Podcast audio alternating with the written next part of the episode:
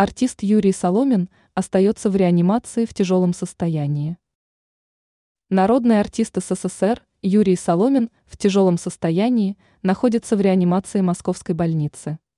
В течение недели его состояние остается стабильным, подчеркивают в медучреждении. Юрия Соломина госпитализировали с инсультом 6 ноября.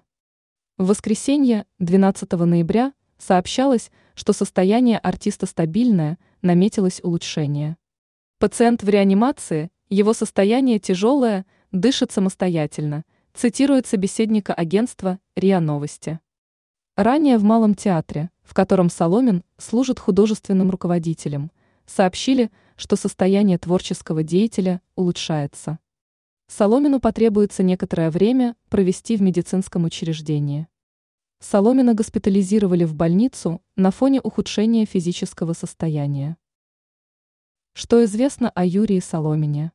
Будущий артист родился 18 июня 1935 года в Чите. В качестве режиссера Юрий Соломин работает в Малом театре и на телевидении.